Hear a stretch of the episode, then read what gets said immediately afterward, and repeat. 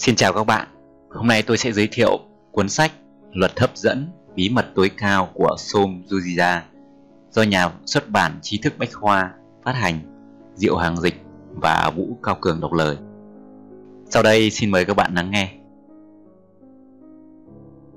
Cuốn sách của chúng ta có 9 chương.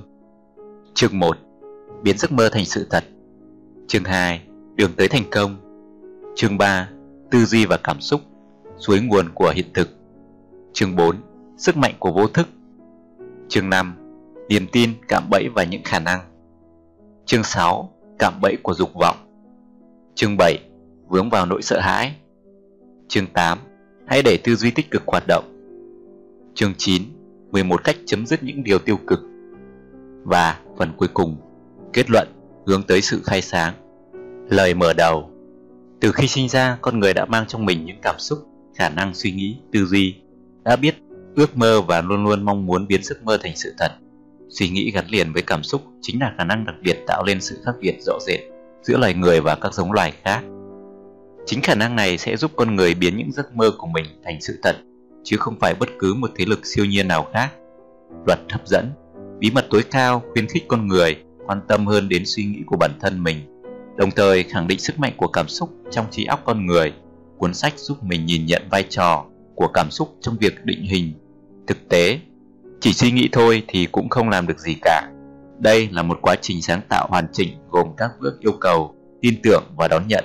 Ba bước này tạo lên một nguồn năng lượng, thúc đẩy chúng ta hướng tới thành công, đồng thời giúp chúng ta có được những thái độ tích cực cùng các kỹ năng suy nghĩ sáng tạo để đạt được thành công. Những giải thích chi tiết về cách thức hoạt động của nó sẽ được đưa ra cặn kẽ trong các phần của cuốn Luật hấp dẫn, bí mật tối cao. Hầu hết mọi người theo đuổi không mệt mỏi sự đầy đủ mang tính vật chất trong suốt cả cuộc đời, nhưng niềm hạnh phúc trọn vẹn vẫn là làng tránh và cuối cùng họ ra đi vẫn không thấu hiểu được hạnh phúc thực sự là gì.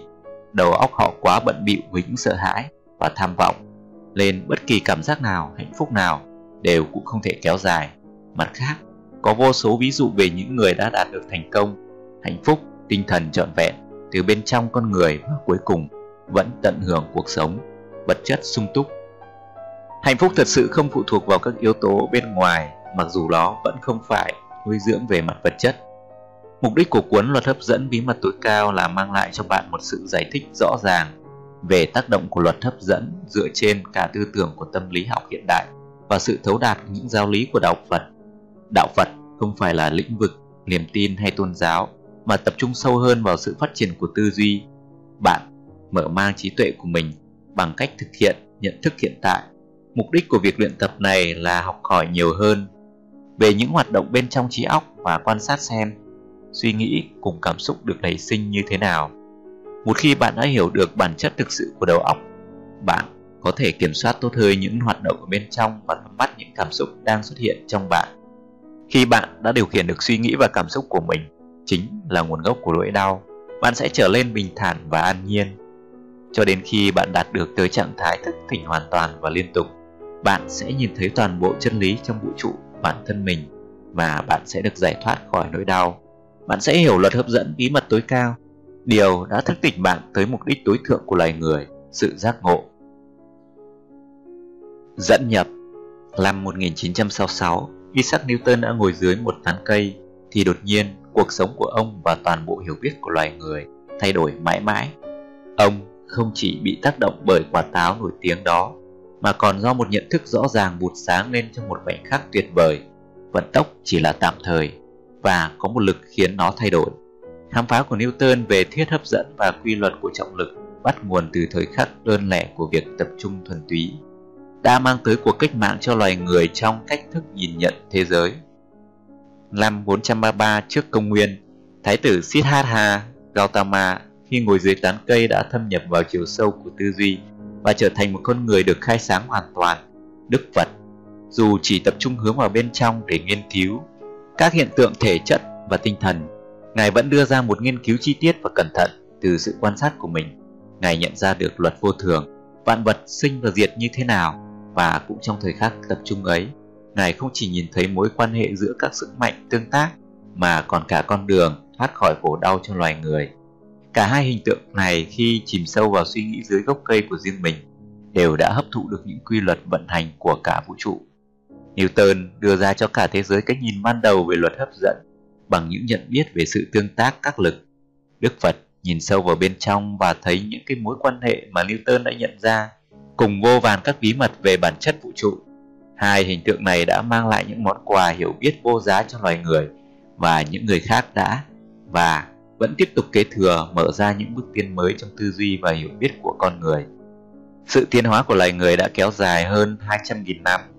Nếu so sánh với loài chim và bò sát, cả hai loài đều phát triển trong hơn một triệu năm, thì thực chất chúng ta chỉ là một giống loài lon trẻ. Vậy mà sau cả triệu năm tiến hóa, chim vẫn chỉ là chim, bò sát vẫn chỉ là bò sát. Và ngay cả các loài động vật gần gũi nhất với loài người chúng ta như con đời ươi thì cũng chẳng tiến lên được bước nào trong suốt 200.000 năm qua, trong khi loài người đã phát triển nhảy vọt. Hàng triệu loài sinh vật khác trên hành tinh đều đã được tới một mức độ tiến hóa nhất định. Khi trí thông minh xuất hiện, loài người đã đạt tới trình độ thông minh hơn hết thảy những loài trước đó. Các nhà khoa học rất lúng túng trước sự khác biệt này. Điều gì khiến loài người chúng ta khác với các loài động vật khác? Tại sao lại có một khoảng cách lớn đến vậy giữa trí thông minh đặc biệt của loài người và những loài vật thậm chí được coi là trí tuệ như loài cá voi hay tinh tinh? Quá trình tiến hóa của chúng ta thực sự là một quá trình không tưởng. Chúng ta là giống loài có khả năng sáng tạo tốt nhất trên thế giới này. Lịch sử đã ghi nhận rất nhiều sáng tạo kỳ diệu của con người, từ những cuộc cách mạng vĩ đại với hệ ngôn ngữ và văn hóa, các hệ thống chính trị và các thể chế quyền lực phức tạp đến những kiệt tác nghệ thuật xuất chúng. Thực tế, chỉ cần lắng nghe một tác phẩm của nhà soạn nhạc thiên tài Mozart hay ngắm nhìn vạn lý trường thành của Trung Quốc là đã đủ để thán phục sự kỳ diệu trong khả năng sáng tạo của con người. Cùng với những sáng tạo đầy cảm hứng và làm say đắm lòng người, chúng ta cũng chứng minh được khả năng mang đến những đội kinh hoàng không tả xiết. Chúng ta là những giống loài có khả năng tạo ra lạn diệt chủng, mang lại cái chết và phá hủy đến mức độ mà không một tạo vật nào kém thông minh hơn có thể tưởng tượng nổi. Loài người là loài duy nhất có khả năng tạo ra những điều kỳ diệu và những điều kinh hoàng nhất. Tìm hiểu quá trình đạt tới vị trí hiện tại của con người thực sự là một điều thú vị, nhưng điều đó không có ảnh hưởng quan trọng lắm đến đời sống của mỗi cá nhân. Vậy điều gì mới thực sự xác định những yếu tố đã tạo ra sự khác biệt giữa loài người với các loài động vật khác? Câu trả lời rất đơn giản, nhận thức được về bản thân và khả năng phát triển nhận thức này cũng như thúc đẩy sự hiểu biết cũng như khả năng thúc đẩy sự hiểu biết rõ ràng hơn về bản chất của các sự vật, hiện tượng xung quanh. Trong từng sát la, về những hiện tượng bên trong, nhận thức, nhận thức hiểu theo nghĩa này là khả năng quan sát những gì đang diễn ra trong tâm trí mình và qua quan sát này chúng ta đã đạt được sự thông thái, hiểu biết cao hơn, mạch lạc hơn về bản chất của sự sống và tâm trí con người.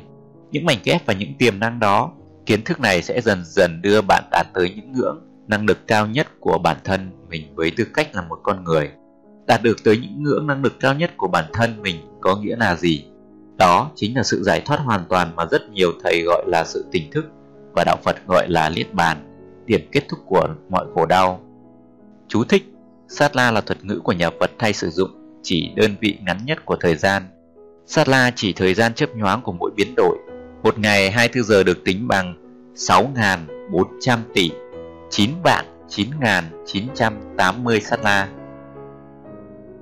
Sự giác ngộ mang lại cho chúng ta ý thức đạo đức, nó giúp chúng ta phân định giữa đúng và sai, chỉ cho chúng ta thấy, hành động lên hoặc không nên làm nhưng sau đó bản ngã của con người với những dục vọng và mong muốn khôn cùng đã sói mòn nhận thức bên trong và kết quả là chúng ta sử dụng sai trí thông minh của mình đó là lý do vì sao bất cứ khi nào chúng ta ghi nhận những tiến bộ xã hội mang tính vật chất thì sự phát triển tinh thần lại bị dao động những bậc thầy về tâm linh từ lâu đã giải thích rõ ràng về các thiếu sót của loài người trong thế giới công nghệ phát triển chóng mặt, tất cả những điều này đã bị chi phối bởi sự tham lam vô độ và dục vọng khôn cùng.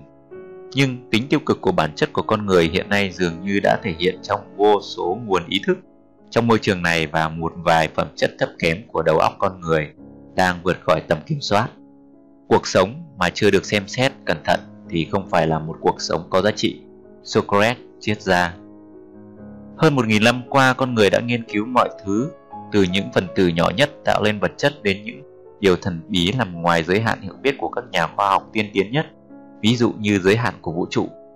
Nhưng khi những nghiên cứu này càng đi sâu và càng trở nên hấp dẫn, thì các nhà khoa học lại bỏ qua một chủ đề then chốt. Bản thân mình, chúng ta vẫn cần tự nhìn sâu vào bên trong và nghiên cứu bản chất của chính tư duy chúng ta, không phải lão bộ mà tư duy. Đó mới chính là nét độc đáo quan trọng. Woody Allen, diễn viên hài và nhà làm phim nổi tiếng, đã nhắc đến yếu tố then chốt này với sự hài hước đặc trưng của ông. Những con người muốn hiểu biết về cả vũ trụ khiến tôi kinh ngạc vì riêng việc tìm được lối ra khỏi khu phố Trung Hoa đã đủ dối tung lên rồi. Hiểu biết về hành tinh cá nhân, trí óc của mình sẽ mang lại cho các bạn những phần thường còn vĩ đại hơn lập bản đồ vũ trụ. Cách tốt nhất để biến giấc mơ thành hiện thực là tỉnh giấc. Paul Valéry, nhà thơ Pháp Trong hơn 100 năm qua, rất nhiều nhà khoa học và nhà tâm lý nổi lạc nhất đã cống hiến cuộc đời mình để nghiên cứu về tư duy của con người. Tuy nhiên, những nghiên cứu này đều bị hạn chế ở mức độ suy nghĩ hay hành động, cảm hứng bất chợt. Những điều mà chúng ta có thể đo đếm được nhưng vẫn còn rất hời hợt. Những nghiên cứu này chỉ để giải thích cho những gì diễn ra dưới góc độ vật lý và hoàn toàn bỏ qua khía cạnh tinh thần rộng lớn của tư duy. Nó làm ngay đây, ngay những vùng tư duy bị bỏ qua, là nơi tạo lên sức mạnh xây dựng hiện thực và chính bạn. Nó làm ngay đây, ngay trong những vùng tư duy bị bỏ qua, là nơi tạo lên sức mạnh xây dựng hiện thực của chính bạn. Simon de Pew đã chạm tới những vùng này mà khi ông nhận ra rằng chúng là một phần của hệ thống đầu óc của con người và cũng ảnh hưởng đến cuộc sống của chúng ta mà chúng ta đã không hề hay biết. May mắn thay, Đức Phật đã dạy chúng ta cách khám phá những vùng May mắn thay, Đức Phật đã dạy chúng ta cách khám phá những vùng tư duy này, đặt dấu chấm hết cho những bí ẩn và làm chủ đầu óc của mình. Đặt dấu chấm hết cho những bí ẩn và làm chủ đầu óc của chính bản thân mình. Chúng ta có thể làm được điều này bằng cách luyện tập nhận thức khoảnh khắc hiện tại. Như thế, bạn sẽ hiểu cách tư duy của mình tạo ra thực tại như thế nào và làm sao bạn có thể sử dụng sức mạnh của những hiểu biết này để làm cuộc sống của mình trở nên hạnh phúc và ý nghĩa hơn. Chú thích Simon Field, bác sĩ về thần kinh và phân tâm học người Áo, là người đặt nền móng và phát triển lĩnh vực nghiên cứu về phân tâm học